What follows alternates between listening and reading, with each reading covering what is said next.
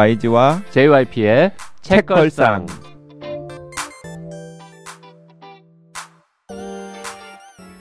책에 관한 걸쭉하고 상큼한 이야기 YG와 JYP의 책걸상이 찾아왔습니다. YG 강량구입니다. JYP 박재영입니다. 박평 박혜진입니다.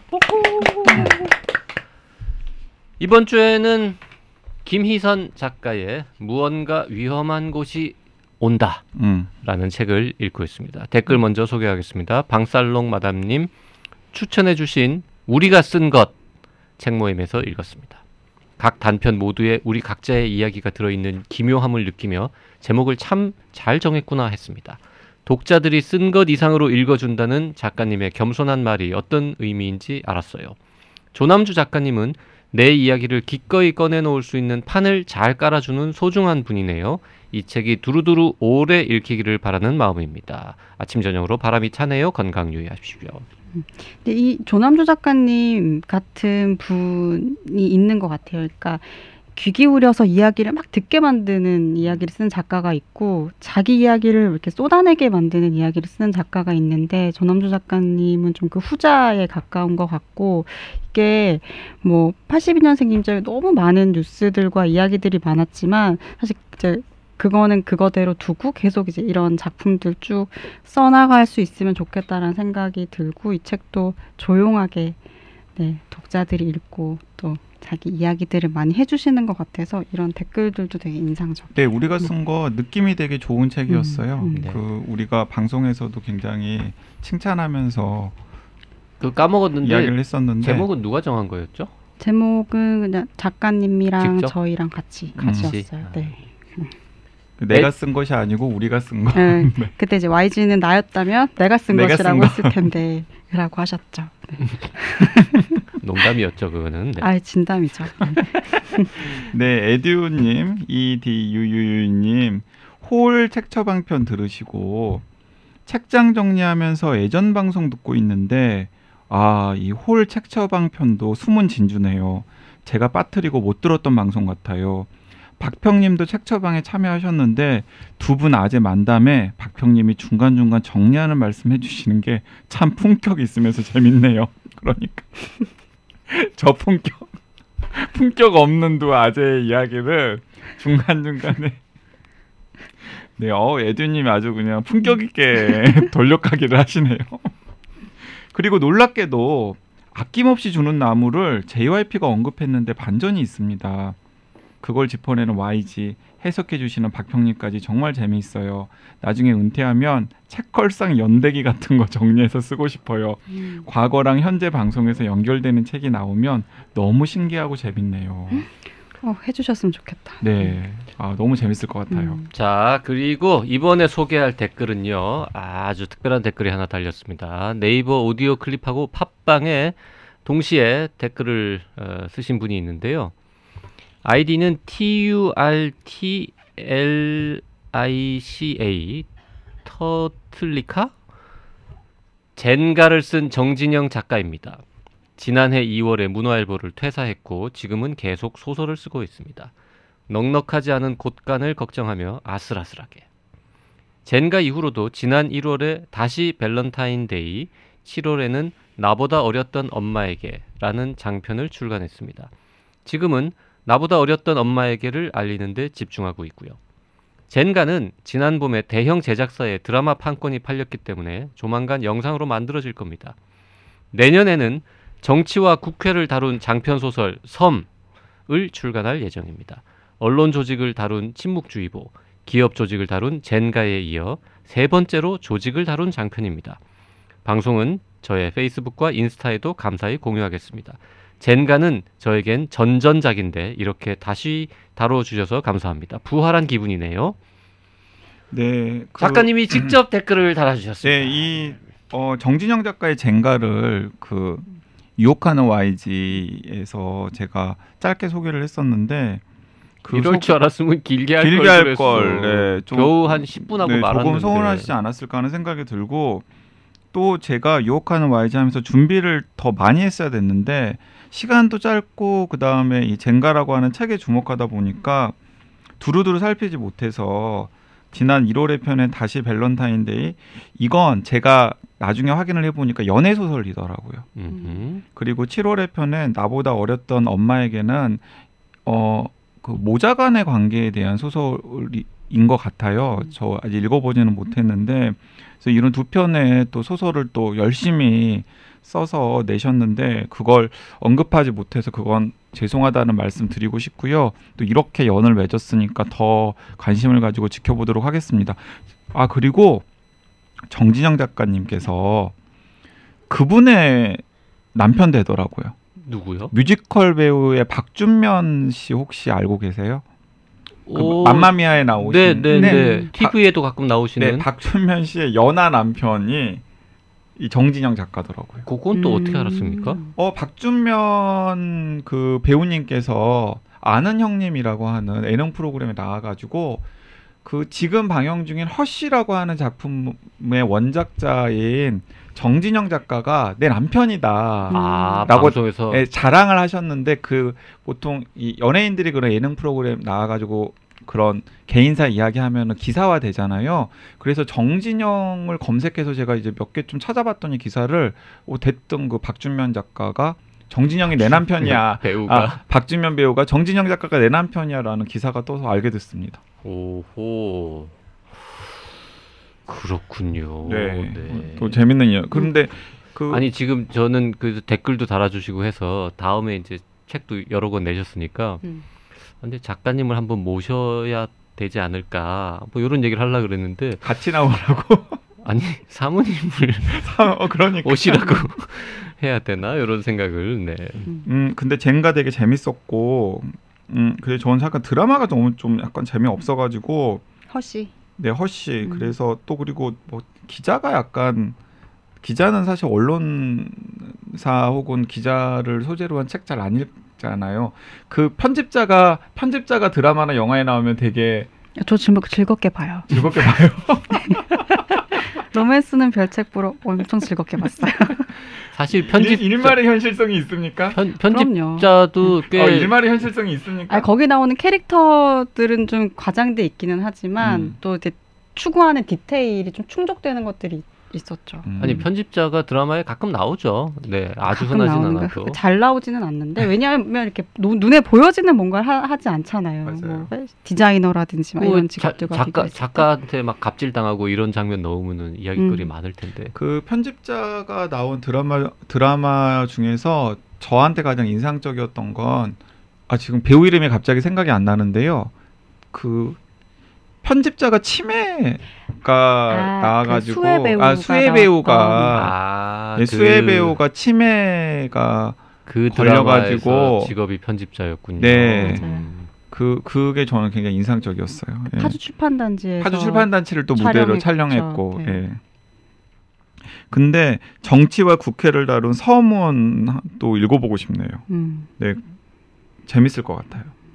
젠가 되게 재밌었어요. 음, 그래서 그 제가 우연히 젠가를 읽고서 막 추천을 했는데 약간 다시 발견한 작가라 음. 저한테는 다시 발견한 작가. 음. 그러니까 계열로 따지면 어떤 작가? 그러니까 이제 정진영 작가의 침묵주의보가 한겨레 문학상 수상한 음. 작품이거든요. 그러니까 한겨레 문학상 수상 작가의 어떤 그 경향성이 있잖아요. 근데 정진영 작가는 그걸 굉장히 잘 음. 보여주는 작가이기도 하고 거기에 장강명 작가의 약간 장르적인 요소, 음, 장강명 작가가 어째 장르적인 요소가 있잖아요. 음. 그걸 또 정진영 작가도 가지고 있더라고요 음. 작품에. 그래서 저는 굉장히 재밌게 읽었거든요. 자, 청취자분들이 그 드라마 제목 너무 궁금해 하실까봐 지금 검색해 봤는데요. 네, 천일의 약속. 음. 아 예. 천일의 약속. 예. 댓글 하나 더 보겠습니다. YH룸님 팟빵 댓글은 처음 남겨보는 것 같습니다. 요새 아이폰 업데이트 되고 설정이 엉망이라 재생 목록이 뒤죽박죽 되어버렸는데 책걸상은 시의성이 중요한 프로는 아니니까 이것저것 손 가는 대로 누르다가 셀레스트 잉 작품 소개 듣고 바로 리디 결제했네요. 충동 독서는 성공 확률이 보통 반반인데 이번에는 앞부분만 읽었지만 성공 확신입니다. 좋은 작가 소개 감사드려요. 그런데 밝고 맑은 전개는 아닌지라 갬성 모드의 위험 신호가 켜져버린 가운데 그 다음 랜덤 회차 플레이에서 혼비 작가님이 외국에서 술 한잔 하면서 책 읽는 그 감성이 있거든요. 왠지 외롭고 점점점이라고 툭 던지시는데 코끝이 찌르르 왜 쿡은 아니지만 맥주 한잔 하며 한껏 외로운 중이었거든요. 유유.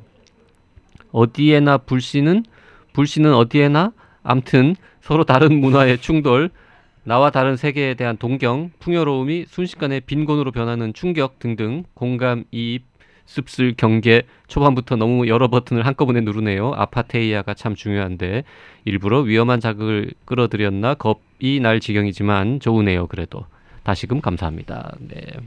네, 셀레스팅. 저 제, 되게 이 셀레스트 잉 다음 작품 뭐가 나오나 저 엄청나게 기다리고 있죠. 주목하고 기다리고 있어요. 있는데 음. 어 그런데 아직, 아직 안, 안 나오고 나왔어요? 있고요. 음. 그 오히려 그 작은 불씨는 어디에나가 이 미니 시리즈 훌루 훌루에서 네 음. 훌루에서 미니 시즈 미니 시리즈로 지금 제작 중이고 그 리더 위, 위 리더 위, 리스 리더 위더스푼. 음. 네, 리즈 위더스푼 죄송합니다. 리즈 위더스푼. 네 리즈 위더스푼이 제작하고 셀레스트 잉도 같은 제작자 중에 한 명이래요. 음. 음, 그래서 그런데 오히려 좀더 음. 관심을 지금 쏟고 있는 것 음. 같아요. 근데 요즘 리즈 위더스푼 pick이 그러니까 리즈 위더스푼 book club을 주목하는 사람들이 굉장히 많죠. 많고 음. 그리고 이제 영상화 됐을 때 재밌는 그 원작 기반으로 한 드라마 제작을 또 많이 하고 있잖아요. 음. 그래서 지금 셀레스트 잉 작품에 대한 기대도 되게 크고 차기작도 나오면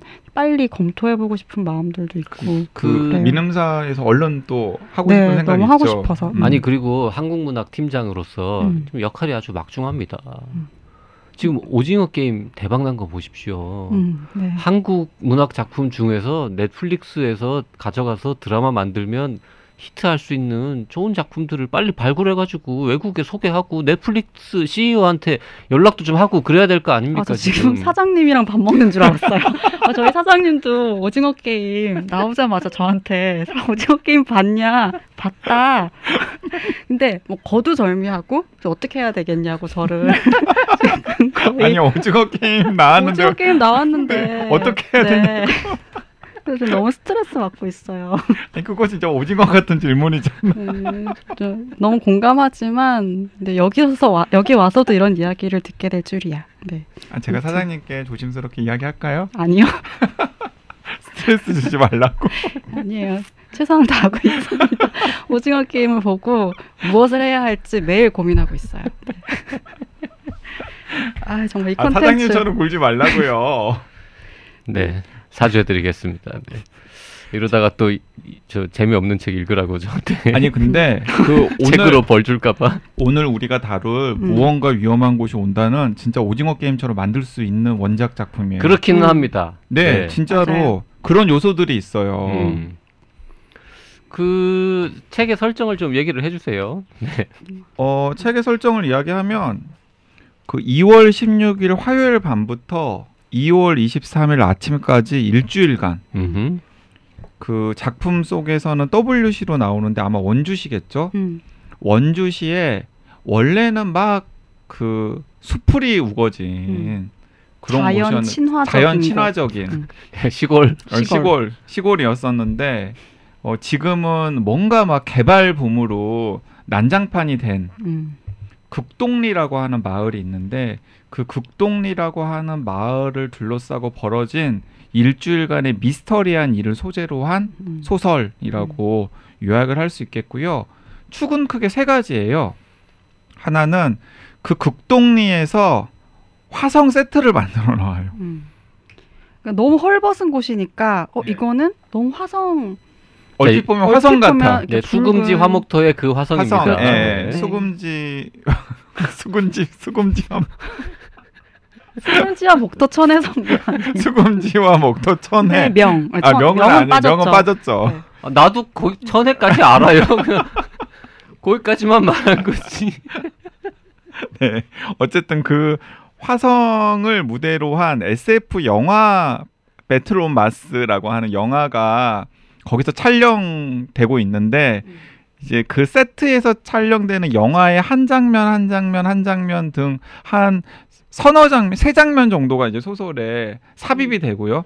그래서 JYP가 딱 책을 펼치자마자 이거 내 계열 아닌데라고 생각했던 건 무엇이냐면 딱 펼치자마자 그 영화의 도입부 한 장면이 씬 원이죠. 네, 그러니까 시나리오 형태로 네, 시나리오 형태로. 그러니까 씬 원이 있죠.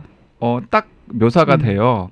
그걸 JYP는 읽고 이게 SF 소설인 줄 알고 아 음. 이거 내 계열 아닌데라고 음. 생각을 했던 거죠. 음. 근데 딱 신원이 끝나자마자 감독이 컷 하고 아 그게 아니죠 아니죠 아니죠 하면서 하는 장면으로 음. 이 소설은 시작이 됩니다. 그러니까 이제 첫 번째는 그 어, 화성 세트에서 촬영하는 베트로 마스라고 하는 영화의 음. 시나리오가 이 소설의 한 축이고요. 그리고 이제 또 한 축은 그 김용주라고 하는 르포 작가를 연모를 하는 그 지역 신문사의 최유욱이라고 하는 기자가 있는데 그 김용주 르포 작가에게 좀 잘 보이려고 음. 그 김영주 작가가 뭔가 의뢰를 해요. 그 의뢰를 따라가다 보니까 극동리에서 일어나는 여러 가지 일들에 마주치게 되는 거죠. 음. 그래서 그 최유욱 기자가 하나씩 하나씩 그 사, 뭔가 미스터리를 음. 해결하기 위해서 사건의 실체에 다가가는 내용. 음. 그게 이제 소설의 또 한 축이고요. 음. 또 다른 한 축은 그러면서 점점점 도대체 그 극동리라고 하는 마을에서 무슨 일이 일어나고 있는지 음. 그 실체가 하나씩 하나씩 드러나는 거죠. 음. 그게 이제 이 소설의 또 다른 축이죠. 음. 이세 가지가 막 엮여가면서 음. 마치 넷플릭스 드라마를 보는 듯한 그런 박진감 넘치는 재미를 이제 독자들한테 주는 거죠. 조금 다르게 설명드리면 JYP가 이제 어 이게 SF야 이러고 이제 이- 읽기 시작했는데 아 아니구나라고 이제 안도의 한숨을 쉬었죠. 안도의 한숨을 쉬었죠. 근데 쭉 읽다 보니까 어 SF 맞네. 음, 맞아요. 그리고 SF인데 앞에서 어, SF인가 할 때는 그 뭐 스페이스 오페라 그쵸. 뭐 네. 그런 계열의 SF인가 보다 했는데 어, 아닌 그- 아니네 했다가 그 다음에 어 SF네라고 했을 때는 신체 강탈자 뭐 그러니까 이런 것들이 맞아요. 나오고 네. 의식 초자연 초자연적인 초자연. 네, SF. 그런 계열의 SF 그래서 Behind 더 싫어하는 Eyes랑. 네. 비슷하다고 하기도 했고 극혐이라고 우주 나오는 거는 차라리 견딜만 한데 견딜만하대.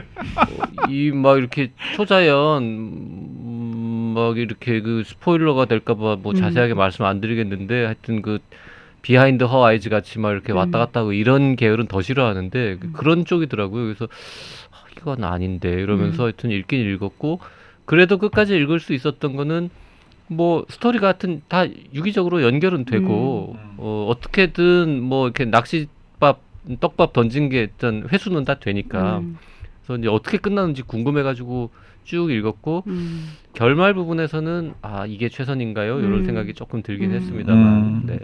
그 사실 이 무언가 위험한 것이 온다는 굉장히 굉장히 거슬러 올라가면 1955년까지 거슬러 올라가는 소설이라고 할 수 있죠. 음. 그 제가 굉장히 좋아하는 고전 SF 소설 중에서 Body Snatcher라고 음. 하는 소설이 있어요. 음. 신체 강탈자 네, 신체 강탈자, 예, Body Snatcher. 그게 1955년에 잭 피니라고 하는 음. 미국 SF 작가가 펴낸 소설인데 음, 우리나라에서는 2004년에 정식 계약해가지고 너머라고 하는 출판사에서 나왔는데 지금은 아마 뭐 품절 혹은 음. 절판일 것 음. 같아요. 근데 저는 그때 책 구, 구해가지고 다시 한번 읽었고 그 전에도 읽었지만 다시 한번 읽었고 지금도 잘 보이는 곳에 꽂아뒀는데 그 Body Snatcher의 이야기가 이제 기본적인 모티브인데 음. Body Snatcher를 모르시는 분들도 어뭐 그 Alien 시리즈는 우리가 다 알잖아요. 예, 음. 그러니까 뭐 이런 거죠. 그러니까 이게 원래 워낙에 책이 인상적이고 인기도 많아가지고 책 나오자마자 56년에 그 돈 시겔이라고 하는 감독이 신체 강탈자의 침입이라고 하는 Invasion of the Body Snatch라고 하는 이름으로 영화를 만들었는데 또그 음. 영화가 또 엄청 인기를 끌었어요. 그래서 나중에는 이 소설보다는 그 영화가 그 고전 SF 영화로 고전 SF 음. 공포 영화로 딱 이렇게 자리매김한 다음에 음. 뭐 필립 카우프만이 1978년에 뭐 영화를 만들었고 아벨 페라라라고 하는 감독도 1993년에 또 리메이크를 했는데 그 아벨 페라라라고 하는 감독이 만든 Body Alien 음. 이라고 하는 제목의 이- 이 영화가 우리나라에는 그렇게 소개가 되었거든요. 그 영화가 무언가 위험한 것이 온다에 에도 등장을 하죠. 음. 아마 그 93년에 나온 Body 에, Alien은 본 분들이 꽤 있을걸요. 전 안 봤습니다. 영화도 그런 거 잘 안 봅니다. 음. 네, 되게 막 약간 미인이 이렇게 그 표지에 이렇게 등 영화 표지에 등장하는 그런 영화였던 걸로 저는 기억이 되는데 되게 이제 교양 시민들은 에, 영화 포스터라고 하죠. 영화 표지 이런 말은 잘 안 쓰죠. 제 영화 표지. 영화 네, 영화 포스터입니다. 음. 책 방송이다 보니까 누군가가 뭔가를 하나 틀리기만을 기다리고, 있는 것처럼. 계속 아까 수금지와 목토 그것도 사실 그렇게까지 할 건 아니었는데 서로 무언가 위험한 것이 온다에는 일말의 관심도 없고 지금. 자 그래서 이 영화를 알거나 혹은 Body Snatcher라고 하는 책을 아는 분들은 아 이게 대충 음, 어떤 설정과 설정인 건지 좀 알 수도 있겠다는 생각도 음. 들어요.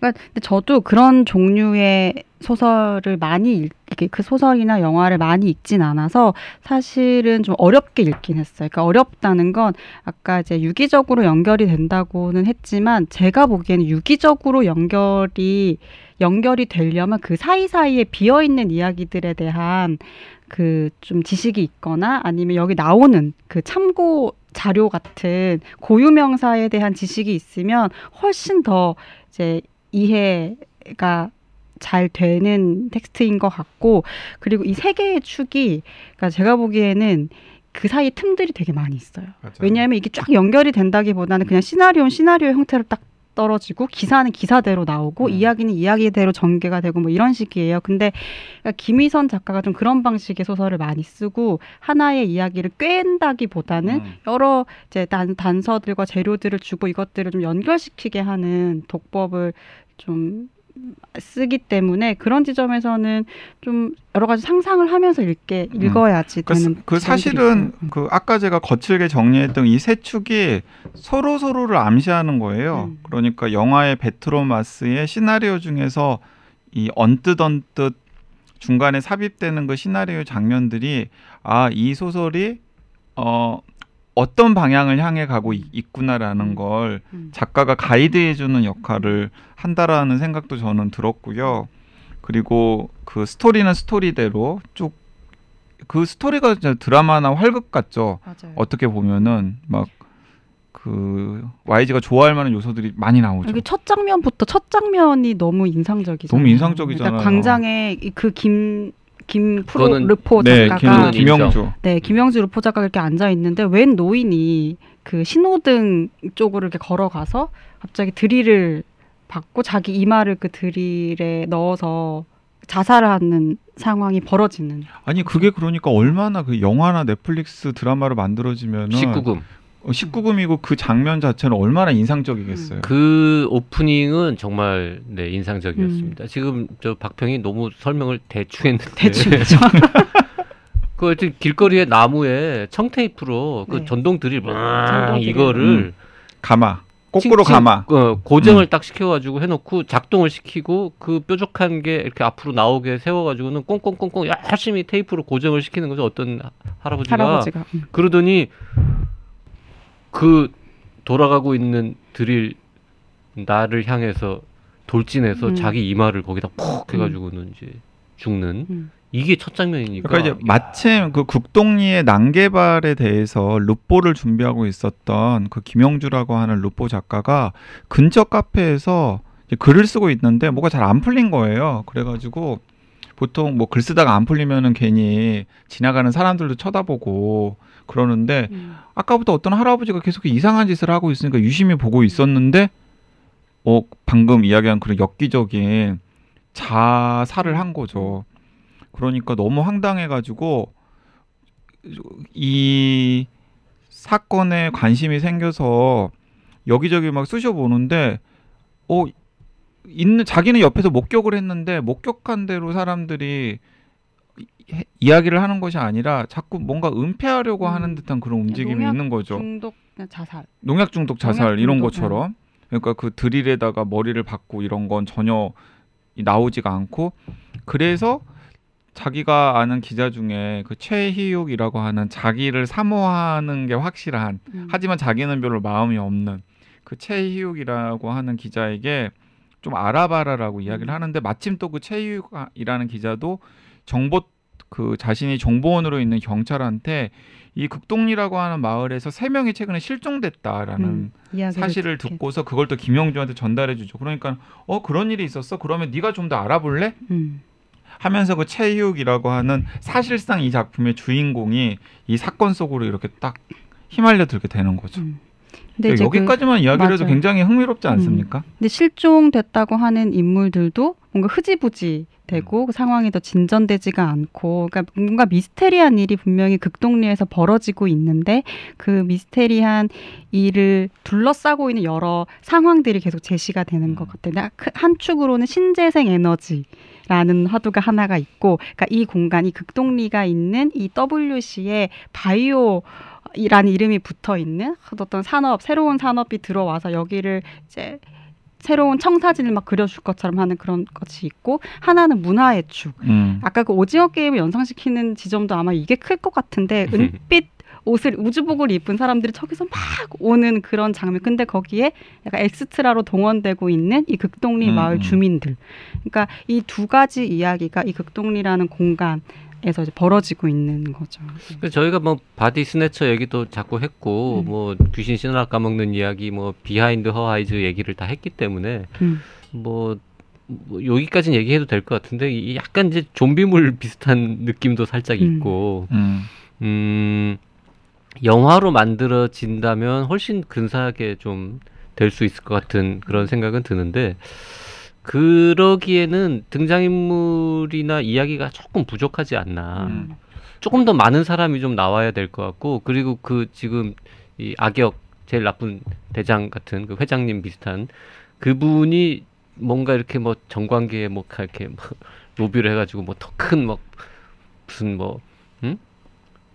무슨 화천대 뭐 이런 거라든지 뭐 하여튼 뭐 큰 뭔가 좀 음모가 어, 좀더 저는 있고 그거 좀 그 생각 진짜 많이 그러니까 들더라고요. 그런 게 좀 섞여야 네. 더 이게 근사해질 뭐 것 같은데 국회의장이나 대법관이나 아니면 심지어 국무총리나 뭐 대통령들이 다 사실은 좀비인 거지. 아 그건 지금 소설과는 다른 내용 어, 소설과 다른 내용이에요. 사실은 좀비인 거지. 상상입니다. 저 만약에 이걸 넷플릭스 드라마처럼 스케일을 막 부풀린다면은 음. 이게 작은 대- 지역에서 시작됐지만 대통령까지는 좀 그렇고 한 음. 시장 정도로 우리 합의 보죠. 네. 아, 시장 맞아요. 그런 WC의 시장부터 어, 시장이 시작해서 알고 보니 좀비였던 시장이 거지. 알고 보면 좀비였던 거고 음. 사실은 꼭두각시처럼 뭔가 지지직거리는 뭔가 지령을 들으면 그대로 따라하는 음. 그런 사람이었던 걸로 그러니까 그 정도까지 좀 스케일이 더 커지면 더 좋지 않았을까 하는 마음도 좀 들고요. 그러니까 이제 어떻게 보면은 그 김희선 작가님께서 전작 장편 소설 같은 경우는 호흡이 굉장히 긴 소설이었잖아요. 그런데 이제 지금은 약 이건 경장편이잖아요. 그래서 본인의 스타일을 약간 죽이고 그 본인이 구상했던 스토리들을 좀 많이 쳐내고 좀 압축을 시켜놓은 게 아닌가라는 생각이 네. 들었고 이걸 좀 온전하게 좀 음. 긴 장편 소설을 좀 늘려도 음. 저는 굉장히 재미있는 한국형 서스펜스 SF 부정부패, 이런 게 될 수 있지 않을까. 네. 폭언. 어 진짜 여러 가지 요소들이 다 들어갈 수 있잖아요. 그 저도 김희선 작가님 이번 이 책을 읽고 아 이게 쫙 펼쳐놓는 이야기라기보다 굉장히 고도로 압축적이고 음, 음. 사실은 더 상징적으로 읽 힐 수밖에 없겠더라고요. 그러니까 어 예를 들면은 뭐 그 진, 그러니까 모든 것이 가짜처럼 여겨지는 것은 왜일까 이런 문구들이 나오는데 이게 이 사람들이 좀비 같다, 이 사람 진짜일까 가짜일까를 넘어서서 이 공간이 정말 뭐가 진짜인지 뭐가 가짜인지 거기 거기서부터 더 나가면 이걸로 더 나아질 수 있다고 하는 그 말들은 진짜인지 가짜인지에 대해서 다 의심하게 돼요. 그래서 어, 이500 매 혹은 5, 600매 정도의 어떻게 보면 짧은 소설로 우리가 지금 이 여러 가지 사회적으로 발생하는 문제들을 보면서 느끼는 그 문제 의식을 좀 상징적으로 음. 해석할 수 있게 만드는 그런 구조인 것 같아요. 네. 근데 어 저는 이런 게 되게 이 소설에서 의미가 있었던 것 같은데 사실 Body Snatch 같은 경우도 계속해서 그 당시에 50년대에 나왔을 때의 맥락이 있지만 그 이후에 또 읽히 독자들한테 읽히고 영화로 재해석이 되면서 그 또 다른 시대의 또 맥락들이 계속해서 들어가잖아요. 근데 이것도 보니까 저는 이런 생각이 들더라고요. 그러니까 어 사람들이 단독자일 때는 오히려 불안하고 지루하고 그다음에 뭔가 행복하지 않는 거예요. 근데 그러다가 어 그 제 3자 입장에서 보면은 누구나 불행할 법한 그리고 정상이 아닌 상황에 딱 들어갔을 때 오히려 더 행복해지고 기분도 좋아지고 그리고 뭔가 음. 불안한 마음도 없어지는 그런 상황을 소설에 그려놓았는데 이제 읽어보시면 제 얘기가 무슨 얘기인지를 아실 것 같은데 그게 지금 현대인들의 어떤 고질적인 상태를 좀 운유한 게 아닌가라는 생각도 들어서 그런 부분들이 저는 읽으면서 되게 어, 인상적이었어요.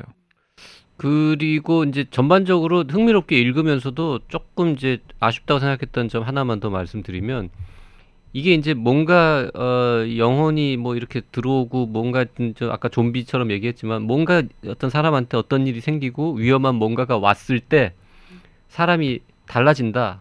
뭐 진짜와 가짜 이런 식으로 표현하잖아요. 그럼 뭐가 구체적으로 달라지는 건지. 음. 그 좀비는 뭐 어떻게 되고 어떻게 되- 음. 이렇게 뭐 이거 설정이 있잖아요. 음. 근데 여기서는 그뭐 말하기도 어려운데 하여튼 좀비가 됐다 여기서 음, 음, 그럼 뭐가 달라지는 그거 거예요? 이제 질문하는 거죠. 음. 그 뭐 무엇에 들어갈 게 무엇인지를 각자 같이 대답하게 아, 만드는 그거는- 그런 작품인 거죠. 그걸 아 각자 고민해야 거기에서 되는 또 거야? 매력이 있죠. 그 네. 작가의 영역으로 아니 독자의 영역으로 이제 넘겨놓은 그래서 그 거죠. 무언가에 대해서는 사실 이렇게 그게 안 규명이 안 나오니까. 돼요. 예. 그 사실 어쩌면은 김희선 작가가 읽었을 수도 있고 읽지 않았을 수도 있는데 저는 그 잭 피니의 Body Snatch도 생각을 했지만 Snatcher라- Snatcher 처, Body 처. Snatcher도 생각을 했지만 그 Body Snatcher 외에 Body Snatcher 외에 그 Twilight로 굉장히 유명한 스테프니 메이어가 비슷한 장르의 소설을 쓴 적이 있어요. 호스트라고 하는 그 소설을 썼는데 이건 스테프니 메이어의 그 Twilight 시리즈와 비교했을 때 전혀 알려지진 않았거든요. 영화로도 만들어졌나? 저 좀 헷갈리는데 우리나라에도 번역이 되어 있어요. 호스트라고 하는 책이 있는데 이 책은 무엇이냐면 지구가 외계인들한테 점령이 되었는데 그 외계인들은 어 지구인의 머릿속으로 들어가는 거예요. 그래서 그 자기가 들어간 그 원래 그 지구인의 자아를 지우고 자아를 지우고 자기가 그 사람을 조종하는 형태로 지구를 점령을 한 거죠. 그런데 그 자아에 뭐 점령당하지 않은 소수의 독립군 같은 지구인들이 있고 그 다음에 어떤 여성의 이 머릿속으로 들어갔는데 그 여성의 자아가 너무 강해가지고 이 그 여성한테 들어온 외계인이 그 여성의 자아를 지배하지를 못한 거예요. 그래서 그 여성의 애초에 사랑했었던 남자와 관계를 이렇게 맺게 되면서 사랑하게 되는 그런 러브 스토리 라인도 있는 그런 SF 소설이 있거든요. 굉장히 독특한. 그래서 저는 굉장히 독특한 SF로 기억하는데 어 거기에는 방금 JYP가 이야기한 게 너무나 디테일하게 나와요.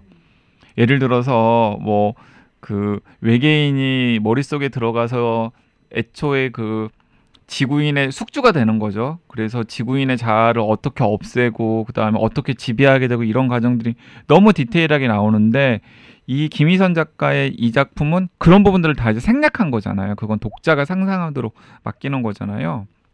그래서 저는 이게 나름의 김희선 작가의 장 그냥 그런 방법이었다라는 생각이 들어요. 그걸 너무 자세하게 얘기하면 자세하게 얘기했다고 한들 JYP가 좋아했을까요? 뭔 귀신 신하라 까먹는 소리야라고 하지 이런 않았을까요? 귀신 신하라 까먹도 이렇게 자세하고 있어 자세하게 왜 이렇게 있어? 막 이러면서 그래 아니 그렇게 생각했겠지만 그래도 어, 그 귀신 신하라 까먹는 소리의 전체적인 완성도 음. 이런 거는 올라갔다라고 음. 아니 그러면 생각했겠죠. 그러면 그걸 한번 읽어보세요. 진짜 스테프님의 호스트를 한번 읽어보세요. 오늘 팔짱 꼈어. 싫어요. 네. 네. 그 호스트 얘기하니까 지금 문득 네. 좀딴 얘기지만 호스트라는 게 원래 주인이잖아요. 예, 예, 예. 음. 근데 그 생물학에서는 이제 숙주 아니겠습니까? 음. 근데 괴물이라는 영화 있었죠. 네. 네. 그게 영어 원제가 The Host잖아요. 음. 음. 그러고 보니 봉준호는 숙주라는 제목으로 영화를 히트를 치고 그 기생충이라는 주- 히- 제목으로 또 영화를 해서 더 히트를 친 거네. 그렇네. 지금 처음 깨달았습니다. 오. 그렇다고요. 어. 지금 지금 상대방의 깨달음에 대해서는 크게 리액션하지 않아요. 실수에는 크게 반응하지만. 네. 근데 근데 그 부분에 대해서는 정말 독자들이 다 나름으로 각자 달리 판단할 것 음, 같아요. 그 그리고 제 생각에 그래서 평론가들은 굉장히 좋아할 법한 왜- 왜냐하면 들어가서 해석할 수 있을 만한 여지가 굉장히 많기 때문에 좀 재밌게 읽을 법한 작품인 것 같고 저는 이 소설을 읽고 나면 두 가지 단어로 정리가 되더라고요. 하나는 테마파크고 하나는 엑스트라. 음. 그래서 아, 네. 이게 뭐랄까 테마파크 만능. 모든 공간을 다 테마파크화만 붙이면 되는 그런 어떤 지역이 가지고 있는 여러 가지 고유함들도 있는 거고 근데 그 테마파크라는 것에 들어가 있는 되게 해결된 욕망들을 좀 비판하는 지점들도 있는 것 같고 아까 YG가 이야기한 부분인 것 같은데 그러니까 인간이 가지고 있는 현대 인간이 가지고 있는 이 기이한 것들 중에 엑스트라가 돼서 그냥 편한 거, 그 안정감을 맞아요. 느끼는 거, 그리고 주인공에 대해서 불안하고 음. 어떻게 될지 모르고 내일을 걱정해야 되고, 근데 그 중에서 엑스트라를 고를 수 있다. 그러니까 나는 내 인생의 주인공이 아니라 음. 내 인생의 엑스트라를 고를 수 있다면 그게 네. 더 편한 거야. 그게 더 편한 것 같다. 오히려 되게 막 인간을. 되게 막 불행하고 피하고 싶은 상황인데 막상 엑스트라가 되어 보면 어 이게 오- 어 이거 괜찮은데 이런 느낌. 어, 그 박혜진 평론가님의 저런 이야기를 듣다 보니까 아, 난 정말 어, 무식해서 이 작품을 정말 전혀 이해를 못하고 읽었구나 이런 자괴감이 드네요. 아니 네. 그냥 계속해서 JYP는 투덜거리면서 내가 왜 이걸 읽어야 돼 이런 귀신신 하나 까먹는 소리를 이런 그 잘못 읽은 거네 내가 그 뭔가 이렇게 작품 속에 숨어 있는 이 응? 깊은 의미 이거를 음. 지금 파악을 못한 거군요 그러니까 그 뭐랄까 비아냥 같은데 아니 아니 서로 듣다 신뢰를 보니 지금 되게 그럴 듯한 음, 어, 이야기구나 네, 아, 네. 그렇게 해석이 될 수도 네. 있겠구나라는 생각이 음. 들어서 하는 그래서 말. 아니 나도 아까 비슷한 얘기했는데 왜 음. 내가 이야기할 때는 전혀 아니, 동의하지 두, 않고 두 사람 이야기 다 들으면서 좀 음. 함축적이에요, 그렇죠? 네, 음. 그래서 그런 매력이 있는 것 같습니다. 그러, 그래서 무언가 위험한 곳이 온다에 김희선 작가님께서 어 이걸 좀 진짜 긴 시나리오 음, 작업을 해서 넷플릭스 같은 드라마를 성공했으면 좋겠습니다. 음. 보건교사 아는 형도 넷플릭스에서 가져갔잖아요. 네. 음. 근데 보건교사 아는 형은 좀 어려웠어요. 그 넷플릭스 드라마가 오히려 저는 소설은 굉장히 재미있게 봤는데 드라마는 그 1편 이상을 잘 못 보겠더라고요. 음. 뭐전 드라마를 안 봤습니다만 보건교사 아는 형보다 드라마 제작비가 더 많이 들 것 같습니다. 음, 뭐, 그렇겠죠. 사람도 훨씬 위험한 곳이 아니 그 넷플릭스야 뭐 그, 아 돈은 뭐 많으니까. 돈은 많으니까 음. 좋은 컨텐츠만 나올 수 있다면 지금 오징어 게임에 사로잡혀 있는 거죠, 다들. 그래서 아니 하여튼 저는 오징어 게임을 보면서 어 아니 전안 봤지만 그 음. 오징어 안 게임에 봤어요 오징어 게임? 안 보고 지금 아까 박평한테 오징어 게임 같은 작품을 써 뭐 발굴해 내라고 지금 아까 타박한 거예요? 어, 그, 그런 얘기를 봐야 할 수 있어. 원래 사장님도 안 봤을지도 몰라. 아, 저기 사장님은 봤을 사장님도. 거예요. 사장님은 드라마 마니아예요.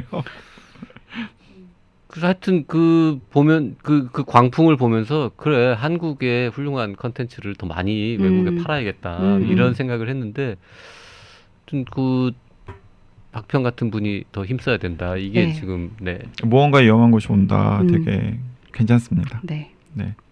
자, 그 음, JYPP께 현혹되지 마시고 음. 이 박평픽에 무언가 위험한 곳이 온다를 음. 선택하십시오. 네. 그러니까 읽으면서 그러니까 겹쳐지는 이슈들도 좀 떠오를 수 있고, 음. 근데 그런 소설들이 또 환기하는 재미가 있잖아요. 이렇게 쓴 것 이상을 읽어내는 것, 그러니까 그런 재미를 느낄 수 있지 않을까 생각합니다.